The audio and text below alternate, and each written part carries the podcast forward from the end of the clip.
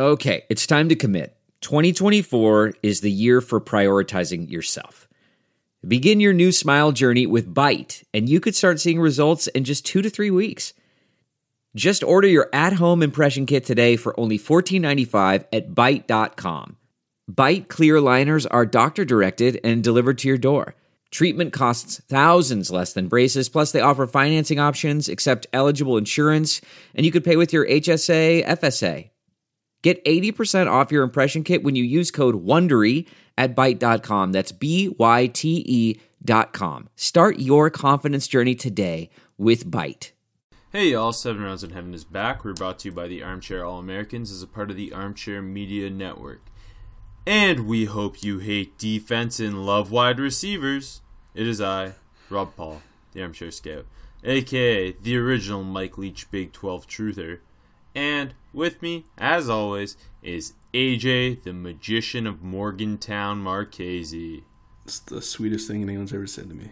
Today, we're going to continue our summer scouting series with a conference that's all gas and no brakes. The Big 12. Let's hit it. 7 rounds in heaven with my baby. Going out to Vegas, maybe. Looking for a young or a 2-0. Don't draft a running back on the first day. Don't draft a running back on the second day. Maybe draft one on the third. Or don't. Let's go 7 rounds. Let's go 7 rounds together.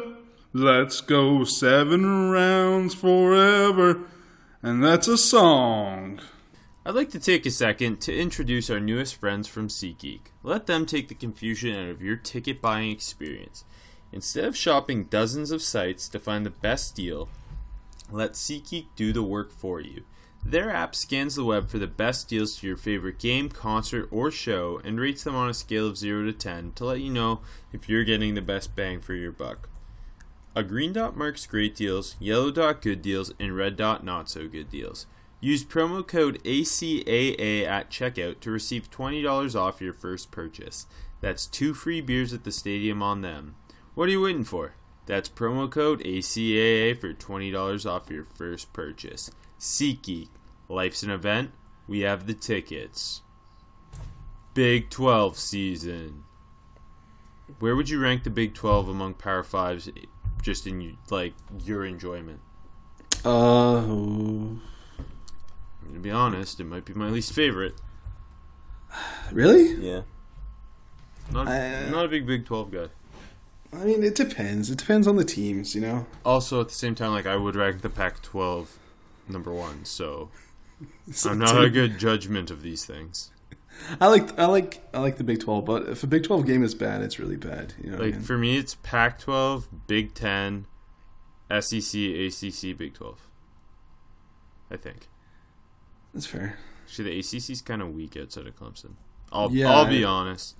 I'm not a big ACC fan. No. Like, again, it varies year to year, and it varies team to team, right? Definitely. I love the Mike Leach Texas Tech teams, and I loved the Big 12 back then. Mm-hmm. Anywho, let's dive. You love Iowa State. That's true. They're like more Big 10 than Big 12.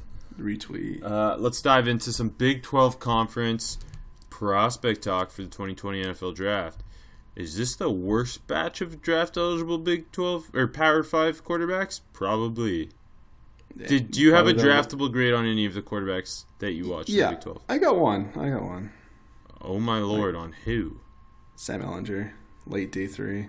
God, really? He's not even my first quarterback. Like, let's talk Ehlinger. Let's do it. So, he looks like Tim Tebow. He's got a throwing motion like Tim Tebow. He's got footwork like Tim Tebow. His accuracy's a lot like Tim Tebow's. He's not as powerful a runner as Tim Tebow. No, he's a worse runner than Tim Tebow. Not a great decision maker. He looks like a H-back playing QB a lot of the time. I think he's a more talented passer than Tim Tebow. His throwing motion is yucky, and the ball comes out funky, and it is. He is so far away from me.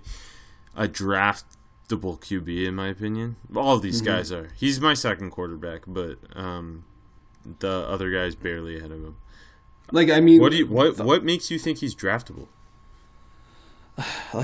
You gotta like the size, Rob. No, I think the arm strength is pretty solid. Yeah, the motion's ugly. The arm strength isn't anything special, though. No, it's not. And like the deep accuracy, he needs some. What thing with him makes you think he's draftable? Like, what thing stands out? I don't mind the arm, and like I think he can make some of the big time throws. Like you see, but he's not very accurate. He's not. No, I'm taking a big stand here because I don't know how you come away thinking. Like I got no issue with you thinking he's better than Jalen Hurts because these quarterbacks suck. But I don't know where how you seeing him as draftable. It's a late day 3 grade, Rob. A late day 3 grade is a Josh Dobbs type, or maybe not quite Josh Dobbs, but like. Even a Nathan Peterman type of quarterback. So. I had both of those quarterbacks rated higher than Sam Ehlinger, though. But, Gardner Minshew. Gardner Minshew, you could see it with him. I don't understand what you see with Ehlinger that makes him... Like, he has no one trait that is, to me, the arm strength's okay. NFL level. What's NFL level about him? I think the arm is NFL level. Obviously, but legs, the ball, just the delivery and the throwing motion, the footwork, it's all very sloppy. Mechanically, he is a project. I don't think he's a great decision maker in the accuracy. I think, I know. I don't even disagree. The extending plays with his legs, I like. The bad risks are there, but you can throw the ball away too. What makes him better than Jalen Hurts? You have a draftable grade on him. That's a tough thing to come by, especially at this time. So defend your guy. It's not my guy. I am trying to defend him. Why is he better than Hurts? Yeah, what does he do better than Jalen Hurts? I think the arm is better. The arm's about the same. Like, neither of them have a great arm, neither is a poor arm. Yeah, I mean... Jalen Hurts is a better runner. That's literally the only reason I gave the nod to Jalen Hurts. Yeah, he is. I think Hurts is safer with the football, too. Hurts' short passing is not very bad either. Like, actually, it's sporadic, but yeah. I think Ehlinger does more passing down the field than Hurts does, though. But does that make him draftable? Hey, look, that's what I saw. That's what I got. Man. I want you to give me the reason. Yeah, I saw some impressive throws, and I like his arm strength. I don't know. I'm scared of Sam Ehlinger. Not to make huge stands. He's a 7th round pick. I would not draft him in the 7th round. I know. I understand. Point being, I think Hurts and Ehlinger both, as of right now, way of making the league is probably as H-back. Maybe Jalen Hurts is a running back.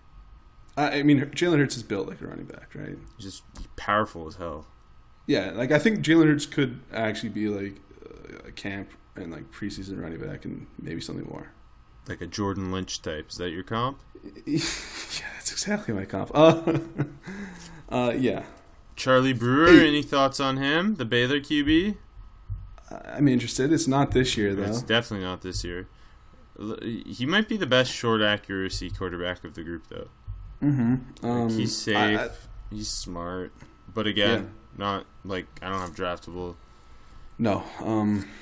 I think there's pieces there, and I mean, only a true junior. I liked what I saw live from him last year. I'll keep my eye on him. Yeah, but not draftable. Bad group of quarterbacks overall. Hey, I liked Drew Brown last summer, kind of. And I thought he'd be interesting, and I think he might be interesting to see in Oklahoma State. Yeah. I just want to see him running that offense. Yeah, I think he'll be a good college quarterback. I do too. He's fun, and it feels like no one's talking about him at all. Like, I'm not saying he's going to ever be draftable, but yeah. All right, the guys to pay attention to in the Big 12 tend to be the offensive skill guys. It's not a bad running back group. The receiver group is really impressive, but the running back group pretty good. I thought. Yeah. No, I agree. I came away with. Two running backs who I think have the tools to be NFL starters. Mm-hmm. And then a handful of, bit player types. Yeah, no, I think that's fair. Who's your number one back? Trey Sermon of Oklahoma. Also my number one running back. He's not in a class that's going to be full of dynamic running backs. He feels like the guy who goes in the fourth round. Yeah. But because of his size, he runs really hard. The contact balance, he runs behind his pads really well. I think he can be a productive NFL running back. I agree with you. I also have a fourth round grade on him. He's got impressive contact balance, decent power. He's quick in the hole. Doesn't have a ton of burst. That's going to hurt him. But I think he's an instinctual runner. And he's pretty safe with the football. Not going to add a ton on passing downs. Like, he needs to improve, I think, on that this season. Mm-hmm. But overall, I think Trey Sermon can be a at least in a running back duo in the NFL as a productive player. I'd like to see him used more in the passing game. Yes. Because when he has the ball, he's pretty dangerous. But, yeah, they don't throw to him very often. I think, like, 20 catches last year, less than that. So, yeah, I agree with you. I like Trey Sermon. I want to see him kind of finish more runs in terms of not through contact, but like rip off more big time runs this year. I think the long speed's going to be a question, but like 6 foot 224. I mentioned the contact balance, the power, not great open field elusiveness, but he just runs really damn hard. And I'm always going to appreciate a running back who does that. Me too. But he seems like the guy that will be slept on a bit just because he doesn't have the same juice as some of these other dudes. Yeah, understandably. And then the other guy, Oklahoma State running back Chubba Hubbard's my number two. He is also my number two running back. Now, he's a guy who I think could make a big leap this year. Yeah, because last year was his first, redshirt freshman last year. Yeah, and redshirt sophomore this year. Yeah. Justice Hill was the guy. Hill's gone, yeah. And now it should be Hubbard's turn as the guy. I really like his quickness. I think he catches the ball really well. Yeah, they're natural hands for sure. Yeah, he's got a very good all-around style. He's not the most powerful runner. Yeah, he's built pretty slim, eh? Yeah, that's kind of my worry with him. Like, I'd like to see him add some weight. Strength. Like listed at 6 foot 207 doesn't quite look it, but yeah, I agree. A little more meat on the frame for him. I like to see. But I agree. The quickness, pass catching skills stand out. I think he's got good contact balance, pretty elusive in the open field. Yep. I'd like to see some more bursts with him finishing runs too. Mm-hmm. But overall, I think he showed a lot as a redshirt freshman. And I agree. And like for a redshirt freshman too, like really solid in pass pro. Yeah, he that's kind of what really caught my eye was the combination of a willing pass protector and catch the ball well. I think he's got a lot of upside. Like, Sermon is much more NFL ready in my mind, but Hubbard, like I said, could make a big leap this year. Just a really interesting player, and seeing him carry the load for Oklahoma State this year, especially with the new QB, everything's kind of him and Wallace are like the guys on that offense now. Yeah. So seeing how they utilize him more, I'm very interested. Then they kind of, for me at least, there's a handful of guys who are kind of clumped together. But I have Kennedy Brooks, the other Oklahoma running back, as my third guy. Really? I don't. I kind of like there's a bit to like with him, though. Who do you have as your third guy? I got a weird one. I like Jermichael Hasty from Baylor. He's lower down for me, but I was pleasantly surprised while watching him. I think he catches the ball quite well. Yes. Let's talk about Hasty. He's got a little bit of twitchiness to him. Yeah. Guy who I knew nothing about before threw on the tape. I think that's part of the reason I was so pleasantly surprised. I knew nothing about him, and he just obviously could make plays in the passing game. Had some burst and elusiveness, and I mentioned the twitchiness. Yeah, for sure. I totally agree. Like, the hands are good. Nice route runner for a running back too. Like the burst, quick feet, makes guys miss in the open field. I like to see him shed more tackles, but he's an interesting third down option right now. Yeah, he's a guy who, if Baylor really invests in using him this year, I think could kind of be a big dark horse running back in the Big 12. I have a late draftable grade on him. Okay, that's quite high on him. For me, I have kind of Kennedy Brooks, Darius Anderson, and the other TCU running back, Sewo Olonilua, as my next three after Hubbard and Sermon. So, after Hasty, that's my three, but not in that order. I don't have draftables on Anderson and Brooks, but they're literally the next up after draftable grade. So, like, they're borderline guys for me. Okay. With Brooks, I really like his elusiveness and his quickness. I just don't think he has great vision, and he is not a powerful runner and doesn't affect the passing game as much as you'd want from that type of more scatty type running back. Yeah, boomer bust, too. I agree with you. He's a nice compliment to what Trey Sermon brings to the table, with Sermon obviously being the more contact, balanced power runner, and Brooks being the kind of the explosive guy. But, so he caught my eye a bit. And I think Darius Anderson, the TCU running back, I really like his burst. Yeah, he's interesting. Yeah, he's got big boomer bust. Him and Sewo, the TCU running back, are really interesting to him, too, because Sewo, the other one, is big, massive and twitchy. He's like 6'2", 230. Yeah. With contact balance, but he like kind of Robert Turbin-y almost. I have a late draftable on Sewo as well. Yeah, with both of them, I'd like to see them, like with Kennedy Brooks, affect the passing game more, catch the ball more frequently and consistently out of the backfield. My issue with Anderson is I don't like he's not a powerful runner and he's not the most elusive guy, and it's kind of all burst. Yes, exactly, yeah. I don't think the vision's very great. Yeah. It's like when the hole's there, he hits it, though. Like, he's not going to be a consistent 6 yards a carry. Yeah. It's going to be, like, nothing or everything with him. And then with Sewo, I just kind of want to see more of him. Me too. He's very interesting. Like you said, twitchy, and, like, 6'2", 231. Contact balance, twitchiness at that size, it's a dangerous combo. Yeah, like, the burst is pretty good for that size, too. Like, interesting for sure. Mm-hmm.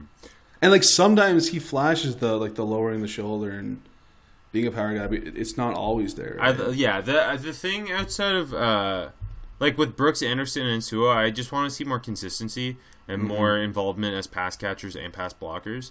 Yeah. Whereas with Sermon and Hubbard, I'm quite confident they're draftable running backs. Yeah, I agree with that. But those three, that'll hinge on what they do this season and within the passing game, I think. Yeah, I agree. Did you like anybody else much? Not particularly. I remember Khalil Herbert. I kind of liked him last summer. He's got a little bit of juice, but like Puka Williams is the guy there. Yeah. And James Gilbert's transferring from Ball State to Kansas State, I think, is a little bit interesting. Mm-hmm. I like his quickness. He's my next guy, but like I've Herbert and like Gilbert same rank, grade, but like yeah. Yeah, I have Herbert just slightly over Gilbert. But, yeah, to me, Sermon and Hubbard are the only two guys who have a chance to be consistent big-time runners in the NFL. I agree with you. Again, it's just, like, yeah, with Sewo, interesting upside and stuff like that, but, like, it's still probably just a piece player.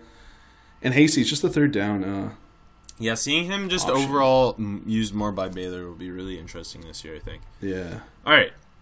This is where the money is made in this conference. Yep. The wide receivers, definitely the best group we've seen so far. Mm-hmm. Welcome to the Big 12, where we've got 4, 5, maybe 5 receivers who have been mentioned as first-round type players at some point this offseason. Yeah. And a 6th really interesting guy. All right. Is CeeDee Lamb your number 1 receiver in the Big 12? He is my number 1 receiver in the Big 12. I love CeeDee Lamb.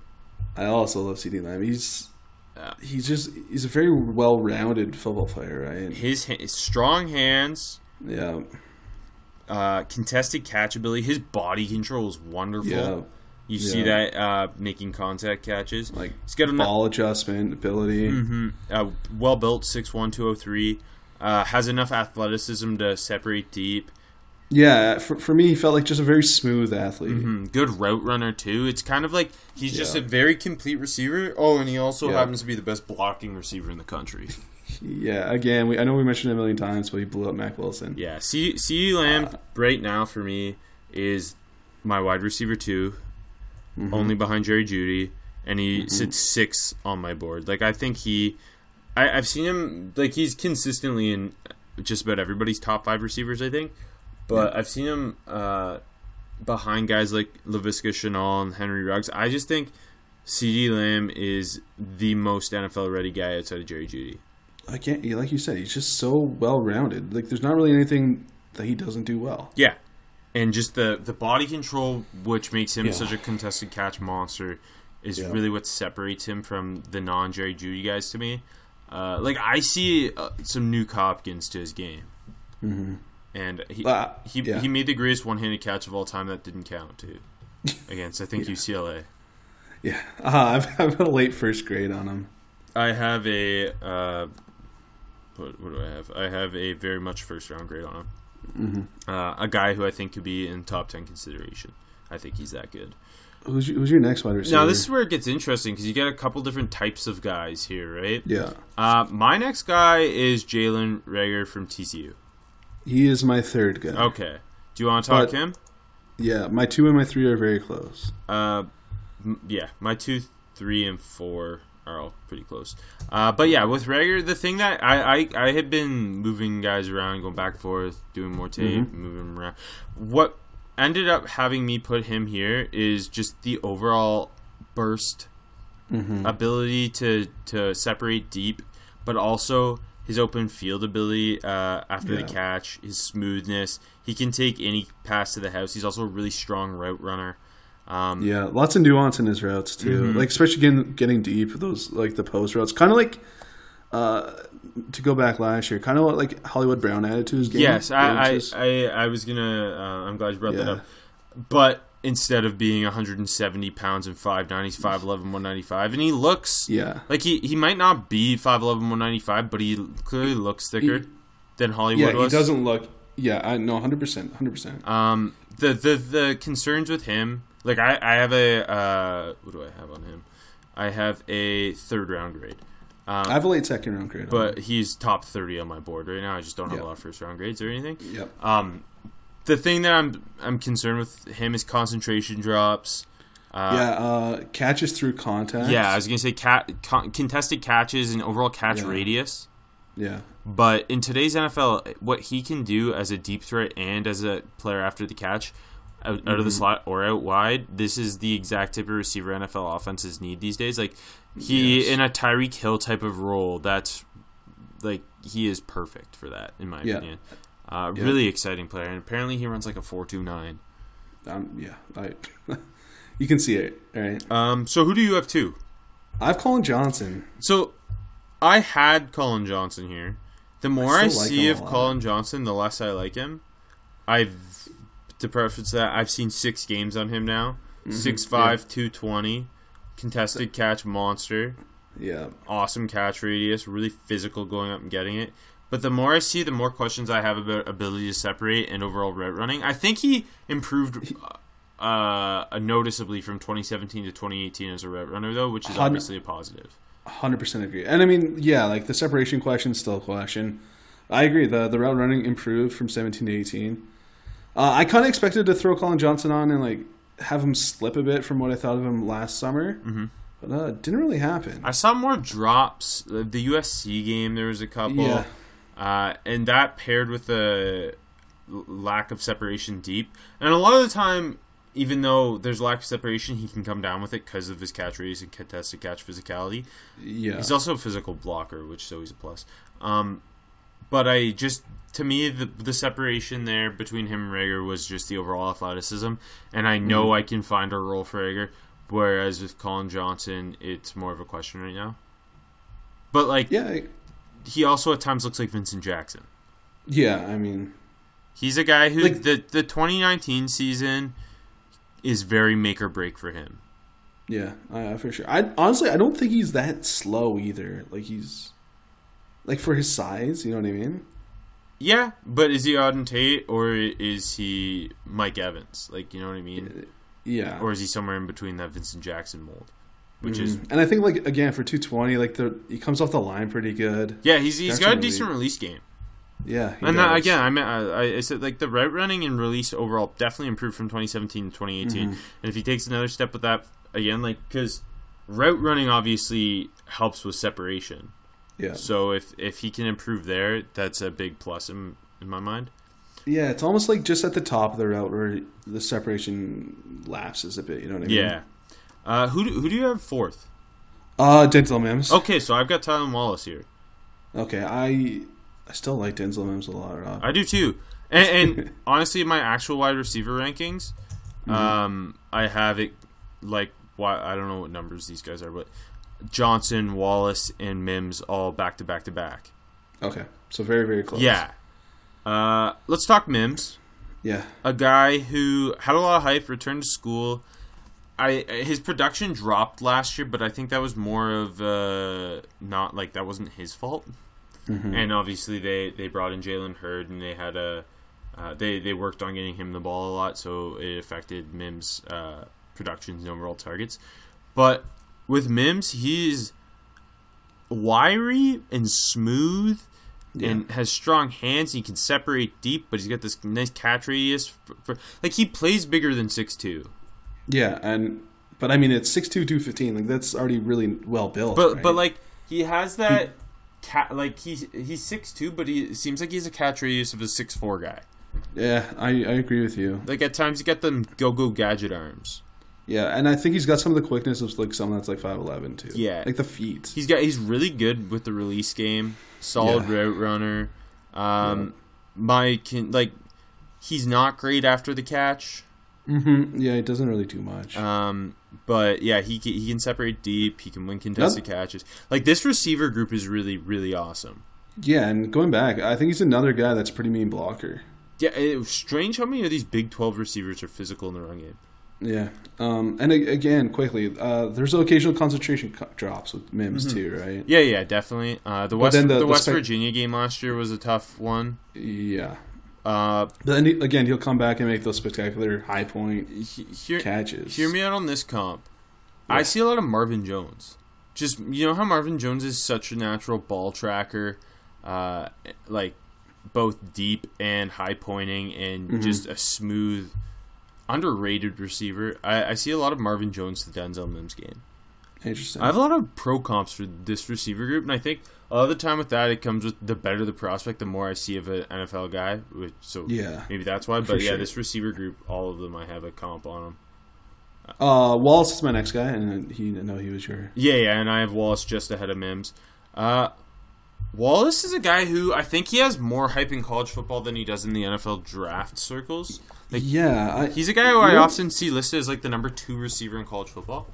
Yeah, you know what's funny? I felt like watching him live last year at OK State, I wasn't like overly impressed with him. And then you throw on the tape, and he's more impressive on tape somehow, even though he's putting up these like he had 220 and 10 catches against both Texas and Oklahoma. Yeah, I think in those 2 games he combined for 20 receptions for 440 yards or something stupid. Yeah, and the 4 touchdowns, I believe. Yeah, not the biggest guy in the world, 6 foot 185, but I thought, for a guy who's not massive, really, really good contested catch game. Mm-hmm. Yep. Has the speed to separate deep. A good route runner. A lot of these guys run nice routes. Yeah, for sure. Really smooth. With him, the hands. I worry about he'll make some great contested catches, but then he'll drop an easy slant. Yeah, like some funny drops. Which, here's my comp on him. I saw a lot of Will Fuller in that. Where it's like Will Fuller can make these game-breaking plays, but it'll also drop the layup. Yeah, I think a little more of a I think he's more nuanced in terms of route running than Will Fuller was at this point. And I think he's also better in the traffic and contested catch game than Will Fuller. But that was comparable for me.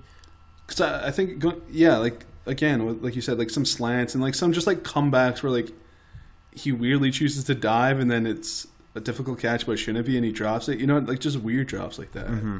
But, again, he's a guy, true junior year this year. As a true sophomore, put up monster numbers. Yeah. I think he was second in the Biletnikoff last year. I believe, And as a true freshman, he didn't play that much. So, really, last year was his first year, playing major time in college football, and he was awesome. He's a guy who I could see make a really big rise. But at the same, Lamb, I think, is solidified as one of the dudes. Yeah. Reagor, Wallace, I think, could both make major jumps depending on how the season goes. And then Mims and Johnson both feel like they're going to be overlooked just because they're these seniors who've been around and talked about for a while. I have the same feeling, yeah. I think, especially Reagor, I think he can make that, get into that late first round talk. He's quickly becoming one of my favorite prospects. He's good, yeah. And then because go ahead. Sorry, go. I was just gonna say because he reminds me of Brandin Cooks. Yeah. Just well, there's always a receiver each year who's gonna remind me of Brandin Cooks, and then I'm gonna pound the table for them. Brandin Cooks was the original. Yeah. Who's your next receiver? Well, I think the big wild card in it all is this guy, and he's my next one, TJ Vasher. I also have TJ Vasher. Texas Tech, cousin of Nathan Vasher, I believe, or nephew. One of the two. I think cousin. Vasher obviously overshadowed a bit by Antoine Wesley last year. Mm-hmm. But I think 6'5", 190, he needs to add weight. But he stands out on the field, and he's got terrific hands. Yes. Contested catch. He made one of the greatest catches in college football last year as well. What a catch, yeah. And he's got speed to separate deep. He's just really raw, really thin, and really needs to improve as a route runner. Yeah, I agree. But the pieces are all there, right? Like, there is a scenario where we see, to me, Lamb, Reagor. How do you say it? Reagor? I'm not sure. Reagor. Lamb, Reagor, Johnson, Wallace, Mims, and Vasher, I think, go in the first three rounds. There's a scenario where that could happen. And Vasher's kind of the guy who isn't there yet, whereas the other guys, I'm not going to confidently say I think all three go, or all five of them go in the first three rounds. Mm-hmm. But, like, I'm more confident than not. Yeah, like, I have late first on CD, seconds on Johnson and Reagor. Mims third, fourth, Wallace a fourth, and Vasher fifth. Yeah, Vasher's my lowest rate, but it's just the potential is all there. He just needs to put it together. It'll be interesting to see if his route tree expands with the coaching change, but very much the next most interesting guy, and just one of the most interesting receivers in the country, I think. Did you find anyone else really interesting from the Big 12 at receiver? Duvernay was kind of fun. Yeah, he's my next guy.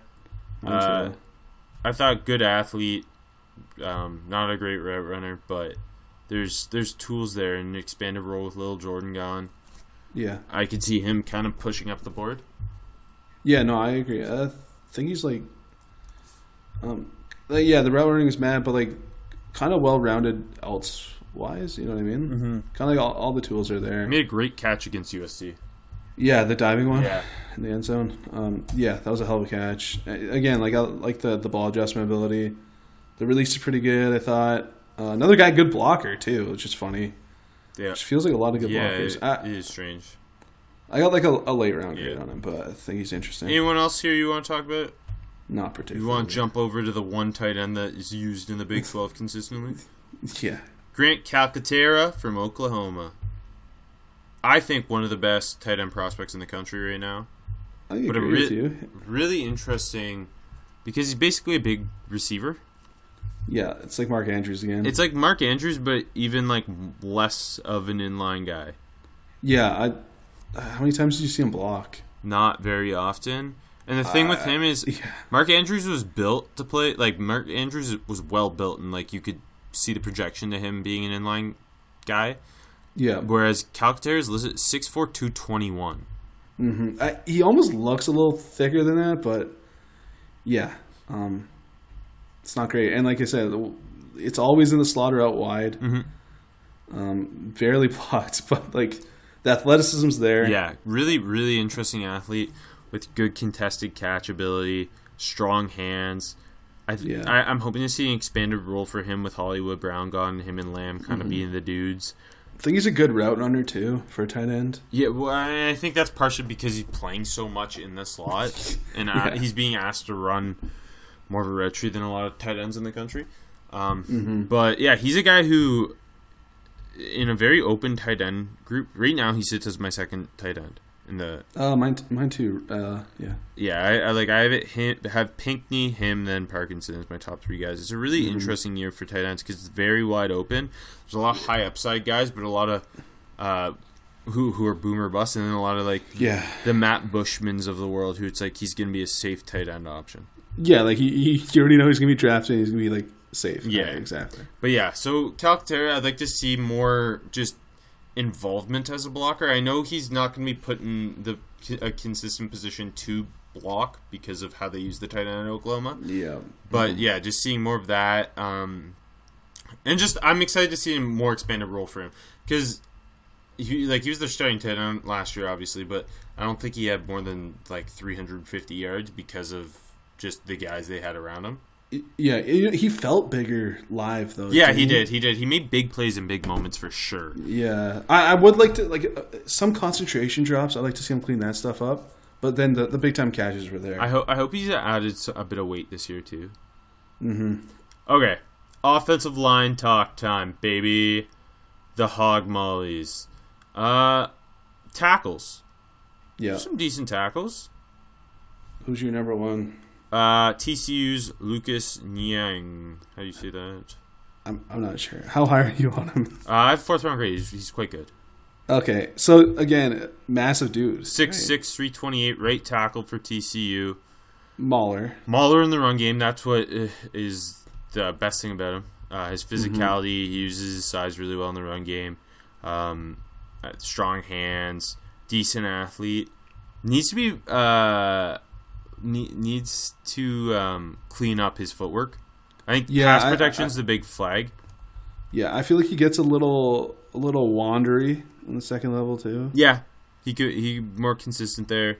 Would like to see him finish plays through the whistle more often. Mm-hmm. But that size is really interesting. Yeah. And again, with some decent athleticism there. He's also my number one tackle, but I'm not as high as you are on him. I think it's not a very good senior group of tackles this year, and he could end up maybe the top senior tackle. It's a really strong junior group, though, so that's where the money will be made. But, yeah, he's a guy who I can see. I'd like to see him maybe not lean out, but just he needs to get better foot speed. Yeah, no, exactly. I mean, it feels like that's always an issue with a guy that size, right? Mm-hmm. Otherwise, he's going to end up caught as a big guard, potentially. But yeah. I really like his length and how physical he is in the run game. Just needs big guard or just an old school right tackle. Yeah. Who's your next tackle? Scott France from Kansas State. Okay.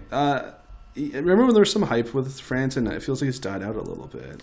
Yeah, I think part of that was everyone was just so plugged into Kansas State last year because of Dalton Reisner. Yeah, that's fair. With France, I don't think he is he. It's similar to Niang. I hope that's how you say his name. Niang, yeah. Not a great athlete. Kind of plays a little high. Footwork's a little wonky, but I really like him in the run game. He gets to the second level pretty consistently. He finishes plays. He's a quite physical tackle. Well-built guy. Maybe better off as a guard, kind of like Reisner, though. Yeah, 6'5", 303? Yeah.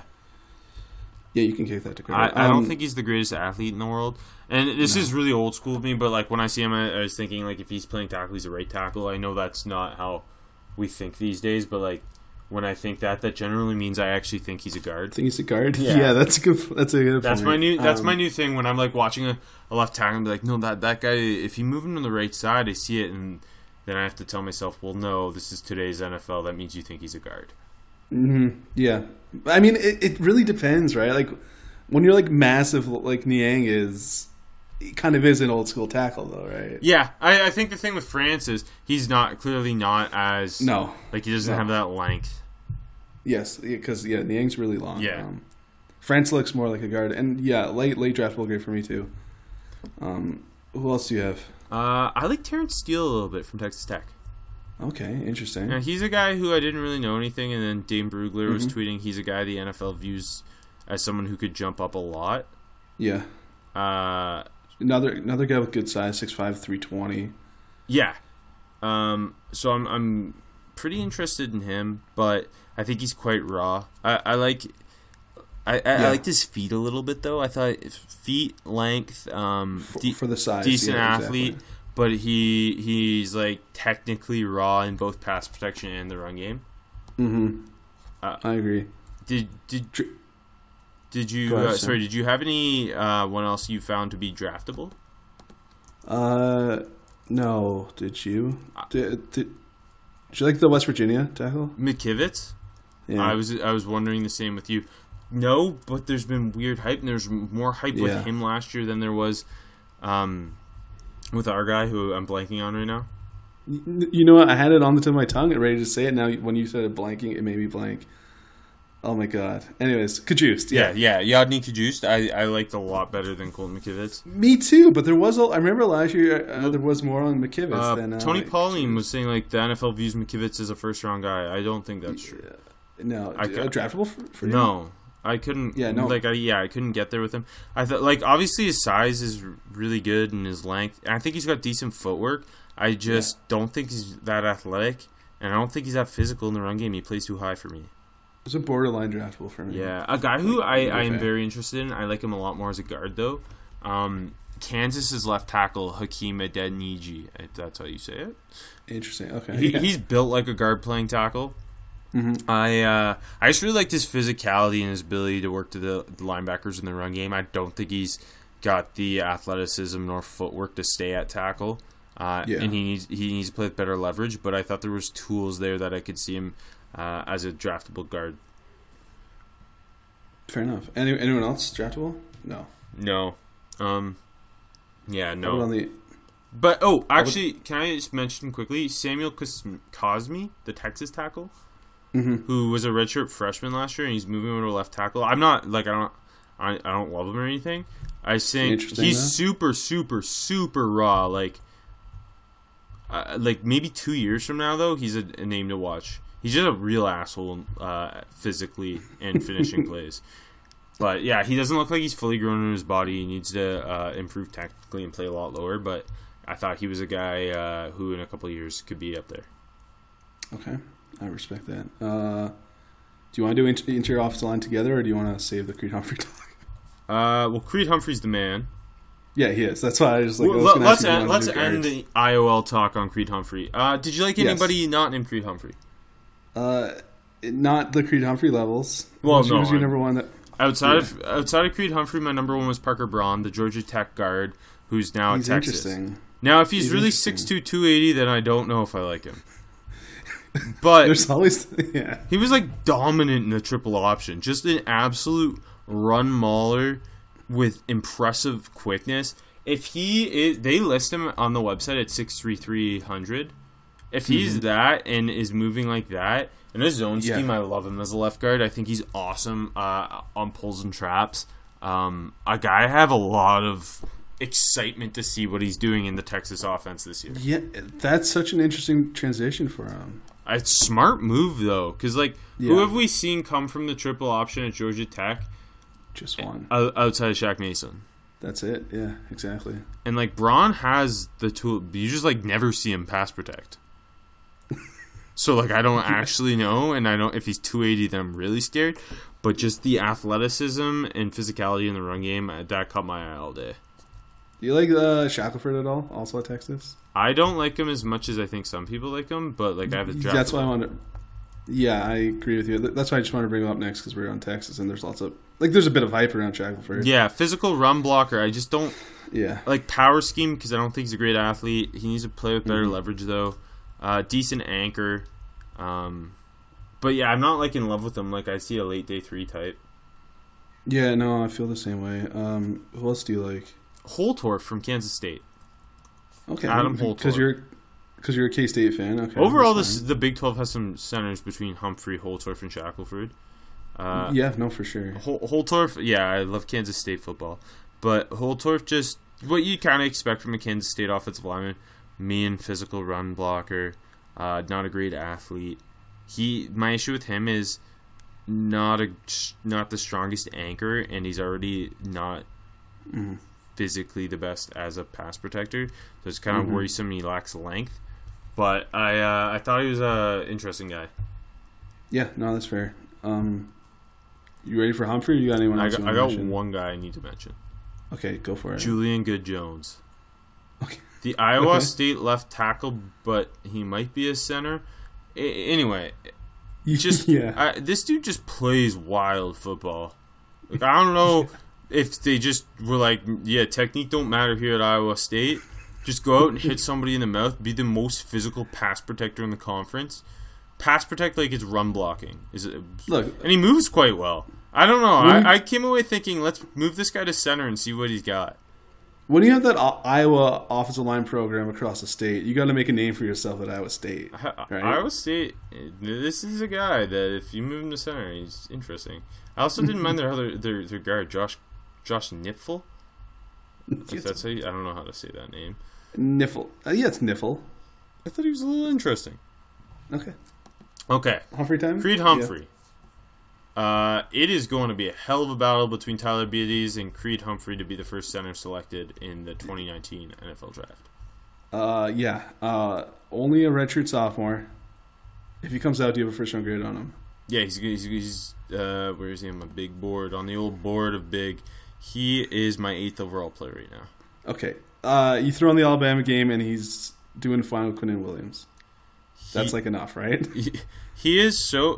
First of all, he's built awesome. He looks like he like grew up farming in Nebraska and just drinking milk every meal. 6'4", 325. Yeah. Just a physical motherfucker in the run game. Yeah. Vice grip hands. And he'll put you in the dirt every time if he can. Yeah, he's really good. It looks like he should be playing center for Wisconsin, but they got their own in Tyler Beatties, so he's at Oklahoma just being fucking great. Which is funny because you kind of think like Beatties is more of like a spread off in center, and Beatties is a zone scheme guy. Humphrey's the power scheme guy. That's what I'm saying. Like Humphrey's more at home as the Wisconsin guy. Funny, but. I realized last year when watching Garrett Bradbury, there are a few things that get me more excited than watching just a freaky dominant center, and Humphrey and Beatties are that. I know. Bradbury is like one of the most fun players to watch last year, and Humphrey's... Like the movement's a little more fun for me, but like Humphrey's just so good. I agree. Humphrey just power center, Travis Frederick type at center. Mm-hmm. He is, I don't know, I was blown away. And, that was kind of the talk last year. The rest of their four starters were all drafted in 2018, or 2019. Sorry, we're going into 2020. They were all drafted, and people were like, yeah, Creed Humphrey's the best one, though. And he was a redshirt freshman last year. And you throw on the tape, and you're like, oh, no, that's a fact. He was the best one. Does he come out? Yeah, I think so. He's too good not to. Yeah. He is a first-round pick. What if he doesn't win the Remington, though? He wants to go back and get it. Well, Tyler Beatties is going to win it, so. He's at Wisconsin. Those two are going to – that's a hell of a center duo in the draft. I can't wait. Yeah, for real. And you know what else, AJ? It's a new season. Antonio Brown is on the Raiders. Le'Veon Bell's with the Jets. Odell Beckham is in Cleveland. The one thing that hasn't changed, where I'm putting my money down on all the games – My bookie is the place to bet on football every weekend. My bookie has better bonuses and more prop bets than any other sports book, period. This year, they're hosting the first online handicapping super contest. First place is guaranteed to win at least $1,000, and it only costs $100 to enter. What, $100,000? I can't read. You win at least $100,000, and it only costs $100 to enter. All you got to do is pick 5 NFL games against the spread every week to climb the leaderboard and score your share of the huge cash prize pool. This does sound cool. You said that last time you read it. It does. I would only recommend the service to my listeners that's been good to me. That's why MyBookie is always the right play. You bet, you win, they pay. MyBookie has live in-game betting on every NFL game. They've got the most rewarding player perks in the business. And for you fantasy guys out there, you can even bet the over-under on how many fantasy points a player will score each game. Call to action. Oops. Join now and get up to $200 in free bets. Use promo code HEAVEN to activate the offer.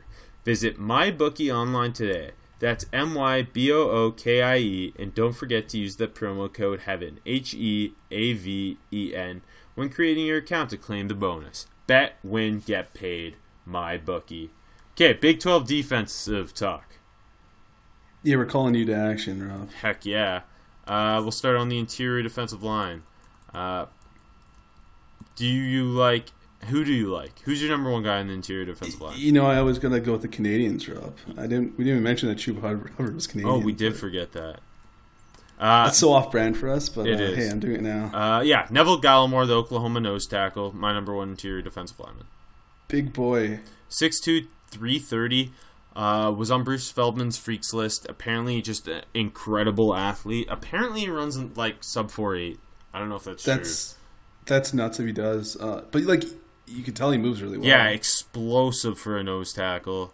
Really powerful, plays good leverage, really strong bull rush. Can swallow up the run.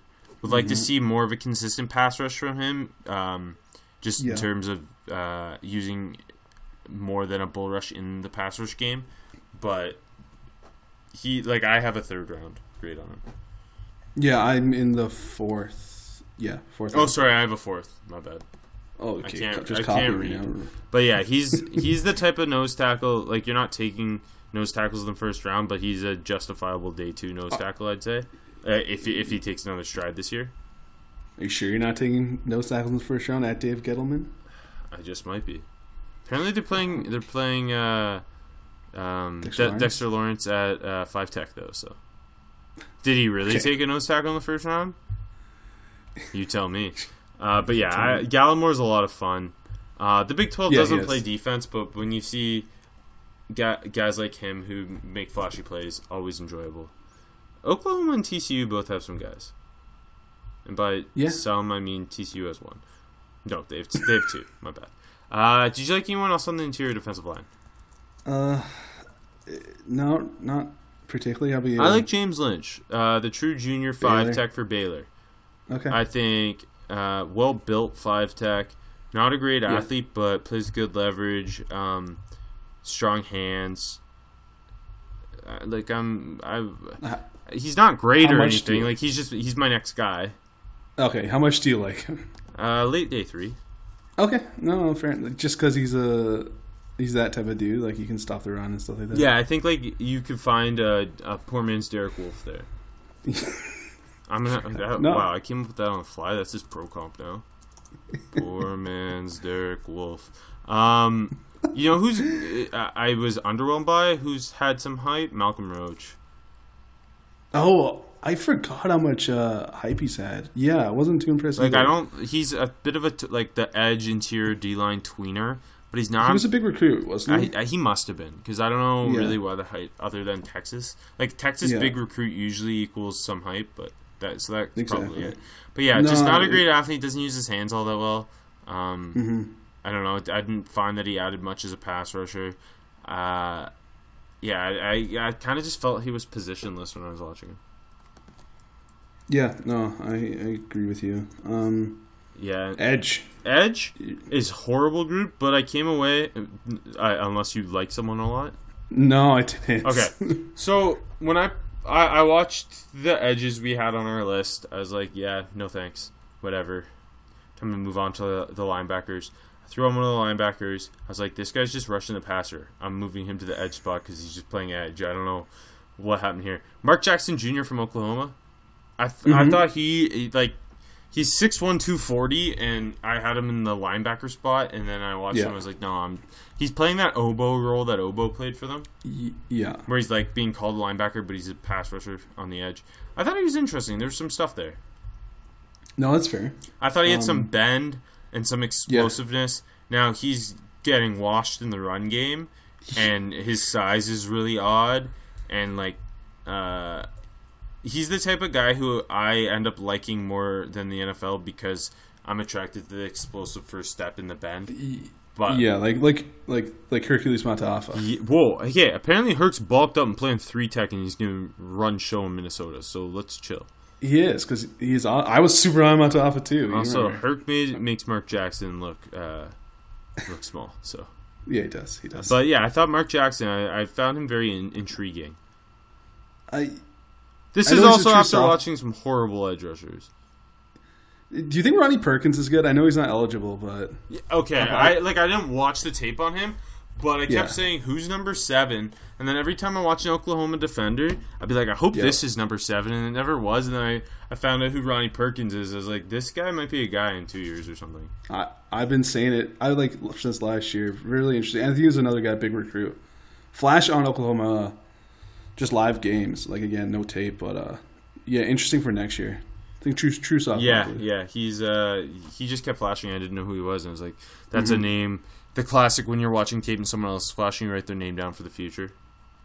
I think he's like the first time that the Oklahoma's had like a legit edge like that. Oh, okay. Anyways, we'll see next year. Well, again, like he was a bit of a tweener. I loved Obo. I know you did. Anyways. Not great things coming out of Rams camp about Obo.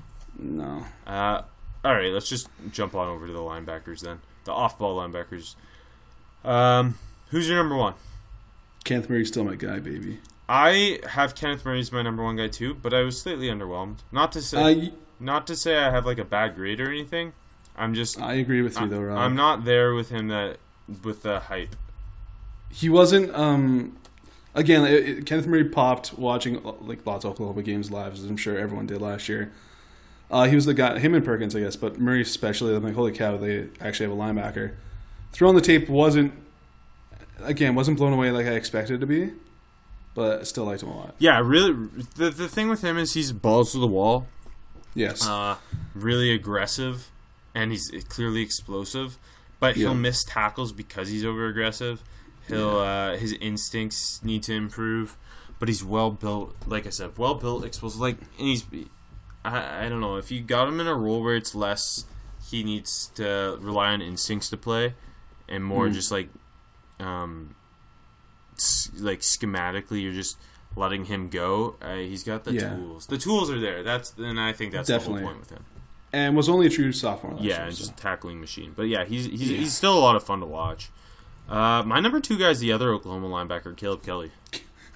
Yeah, honestly lots of flashes last year. Like he kind of I came away pleasantly surprised with him. Was a big recruit if I remember correctly. Yeah, 5'7". Didn't really put it together much until last year. And didn't play that much until last year. That's true. Playing on a lot of overhang. 6'2", 231, playing that overhang. I think he moves really well in space. He needs to improve as a tackler. He missed some tackles. But just the ability and coverage and overall athleticism, I think he could be a playmaker this year. Him and Kenneth Murray are just like clearly the two best linebackers in my opinion.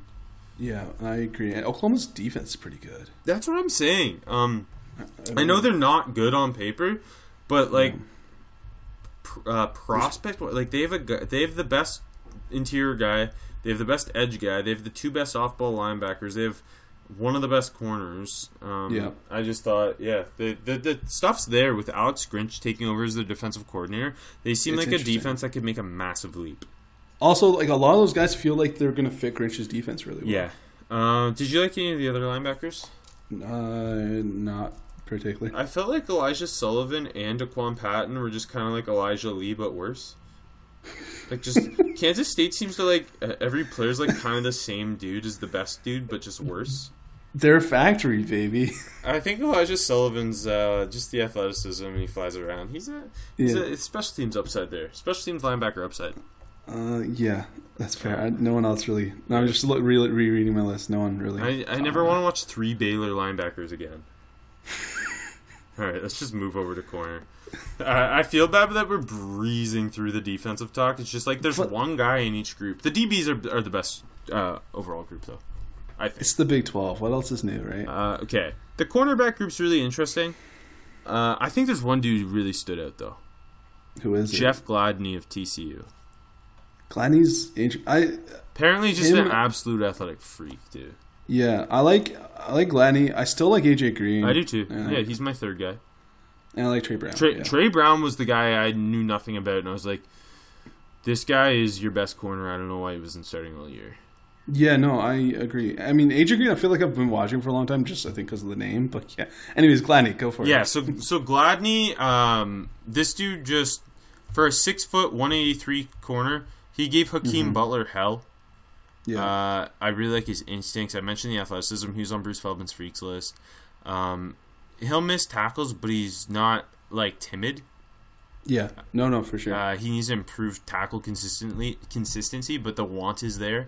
I like him both in man and zone. Like I think the footwork and the instincts show off. He needs to improve a bit in his fluidity and just his overall hips can be tight sometimes. Like the ball skills a lot, and he's always playing like. Balls to the wall through the whistle. He's breaking up the ball skills, but breaking up passes that are in Hakeem Butler's hands. Who's a guy who's got like 4 inches on him. Fighting through the whistle, like for the ball. Gladney is just my type of corner. How high are you on him? Fourth round grade. Okay, I got a fifth. And then my number two guy's Trey Brown, the Oklahoma corner. I got AJ Green over Brown, but I like both of them. And with Trey Brown, 5'10", 182, smaller guy. But yeah, wasn't a starter all year, and then he came in and he was like just the best corner on the team. Yeah, true sophomore last year. Too. Yeah, plays a lot bigger than he is. Really liked his physicality and man coverage. I think he needs to improve his footwork and his hip fluidity. But as a man, off-man corner, I liked him a lot, and I thought he showed some pressability as well, and just smooth athlete. No, he is. And Green, the length, and I think the ball skills are pretty good. Yeah, no, it's interesting. AJ Green is my third guy, and then their other corner, Rodarius Williams, is my fourth guy, and both of them have some length and pressability and physicality. But yeah, AJ Green is definitely him and Gladney are the senior corners to watch in the Big 12. Yeah, no, for sure. I mean, yeah, because like with Trey Brown, it depends how much he plays. I mean, I guess I'm guessing they're gonna like Alex Grinch isn't an idiot, so he'll play a lot. Yeah, I know, but like even will he come out? I mean, you never know, definitely. But with AJ Green, that length is clear and the press man. I like his footwork a lot. He needs to improve his instincts and his tackling, but... Yeah, fair enough. I mean, you have to think that eventually, like, with the Big 12 turning out receivers, like, nothing, that the DB's got to catch up eventually, right? You hope. Like, it just had... Like, they're the same athletes. You know, some of these guys are playing DB and some of the guys are playing receivers. Like, you got to... Yeah, parents should start making their kids play DB. You're right. We know. Like, it's a money position. It's a money position. Also, I'd like to throw Hassan Defense's name out there from Kansas. Heck of a name, but also made some plays. I mean, he's draftable just on the name, right? I wish, but hey, he's definitely Kansas's best defensive player. It feels like Kansas always low-key has some good names on that team. Aqib Talib. Yep. Remember Fish Smithson? Don't forget that they had Aqib Talib and Chris Harris. That's true. Want to move over to safety, or is there any other corners you'd like to talk about? No, let's move to safety. All right. One of the best safeties in the country resides in the Big 12, and he plays Texas football.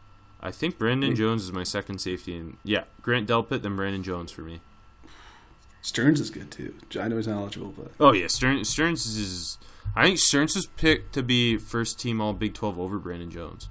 Mm-hmm. Like, that's a hell of a duo. Yeah, for sure. And Stearns lost a ton last year as a freshman. Yeah, for sure. As a... Yeah. True freshman? Yeah. Anyways. Brandin Jones. 6 foot, 210. Really good build. Really physical tackler. The TCU game felt like he made, like, 15 tackles. I like his range. I think he can man up with the tight ends of in the Big 12, which is not that many, but hey, he comes down and plays like an overhang nickel roll at times too. Things I'd like to see more of, like I want him to improve his ball skills, just consistently finding the ball to break up passes and overall instincts. But yeah, I think Brandin Jones has a lot of tools. How big of a grade do you got? I think I have a third.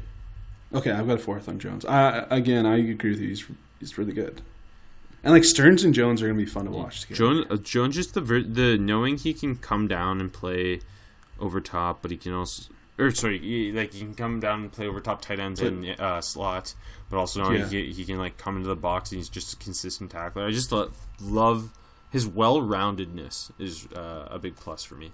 Who's your next safety? Innis Gaines from TCU. Draftable on him? Yeah, very much so. Like he's he first caught my eye and his name went in my list of names to watch for last year's draft after the Ohio State game where it felt like he made every single tackle. Yeah, and then he got hurt and obviously he's back for his senior season. And I threw on the tape and it was like the consistency as a tackler showed up a lot. Yeah, I kind of worry about the overall athleticism and his ability in man coverage. I think. The instincts are there in zone, but he's not a guy where with Jones I could consistently feel comfortable matching him up with tight ends. I don't feel that way about Gaines. It's almost like Gaines is playing this like pure overhang fifth DB that's really a linebacker role at TCU. Yeah, again, it's It's that defense where it's going to be kind of wonky. Yeah, they play the 4-2-5 and he's that 5 where it's you're a DB playing linebacker essentially. But yeah, 6'1", 203 listed. I just think there's a role for a guy like him. Mm-hmm. Like a true boxer. Yeah, maybe I'd like to just see more of him at this point. Yeah, I just haven't seen enough, but no, that's fair. Was very intrigued by him for sure. No, that's fair. And then one more guy, not draftable, but Greg Eisworth from Iowa State. I just see special team stud there. Like they play the three safety thing, and he's coming up making every tackle. Just the instincts and the physicality. He's a redshirt junior too, so he'll probably be back at Iowa State realistically. But I don't know how you watch him and don't see Chris Maragos. Chris Maragos underrated. I mean, again, I'm going to keep pounding the table for Maragos as a legit member of the LB. Heck yeah. Any other safeties here? Yeah, Goolsby's on the all-name team, baby. I was so disappointed. I was like, yes, I love Kansas State. I love his name. I swear Goolsby was supposed to be, better. No offense, Goolsby, but I thought I heard some good things. You just heard his name. You thought that meant good things. Okay, quickly. Best offensive prospect in the Big 12 for you? CeeDee Lamb. Wait. Yeah. No. Sam Ehlinger? Yeah. No, I forgot to write it down. Yeah, Lamb I have, and then Humphrey? Yeah, I also have it as Lamb, then Humphrey. Yeah. I think CeeDee Lamb's going to be a borderline top 10 pick, and just, to me, he's clearly the second best receiver after Jerry Judy. Best defensive prospect? I think I have Murray slightly over Jones. Okay, I have it Jones, Gallimore. No, yeah, I have it. Yeah, Jones, Gallimore, Gladney, Murray. I don't have Gladney up there, but yeah, Gallimore, Murray, and Jones, all the fourth rounds for me, all tight. Yeah, but Oklahoma definitely has the most talent. And with Grinch, I'm really excited. I know that's more college football talk than NFL draft talk, but just with these tools for Alex Grinch, a guy who turned out Washington State defense and then made Ohio State's defense pretty decent last year after Greg Schiano. I'm pretty excited to see what he does with Oklahoma. Quick! I know it's college football talk, but how good do you think Jalen Hurts is going to be? I think he'll make a significant. He's going to put up numbers no matter what, both because of what he can do in terms of the run game, this offense, and Lincoln Riley. But I do think he'll make an improvement as a passer. Yeah, when I threw on the tape, there was more to him as a passer than I thought while watching just live Jalen Hurts. I agree. Your Big 12 pick? Oklahoma over Texas. It's kind of hard to go anywhere else. I agree. I think Oklahoma's clearly better than Texas as long as Hurts is decent. But Texas is the clear number 2 team. It's really a battle to see who's the third best team. I think that's between TCU and Iowa State. I agree, and I think it's kind of tight. I think I'd go TCU just because they have a quarterback issue, right? Wait, that's why you picked TCU? No, I was just thinking of third, but I mean, I think maybe I'll go Iowa State. Wait, what? As a third. TCU doesn't have a quarterback, so they're your third best team. No, I said that's my thought process for all. I know. I thought I'm at first I'd say a Big 12 asshole. Yeah. City of the week. It can't not be Morgantown, right? It can't not be Morgantown. I'm not going to say that. Morgantown's the only city in the Big 12 I really want to be in. Hey. 3 words, baby. Keep Austin weird. Okay. That'll do it for us at 7 Rounds in Heaven. Follow AJ on Twitter at AJMarchese13. You can follow me at RobPaulNFL. Go to armchairmedianetwork.com, and you can listen to all kinds of podcasts, including our NFL podcast, Rest in the Starters. Or you can read my NFL draft articles there as well, where I'm going conference by conference as well and just regurgitating this content. Or go to ProFootballNetwork.com. You can read my AFC South articles. Thank you for listening. 1, 2, 3, 4. Those are numbers, but you already knew that. If you want to know what number you're going to pay each month for your car, use Kelley Blue Book My Wallet on Auto Trader. They're really good at numbers. Auto Trader.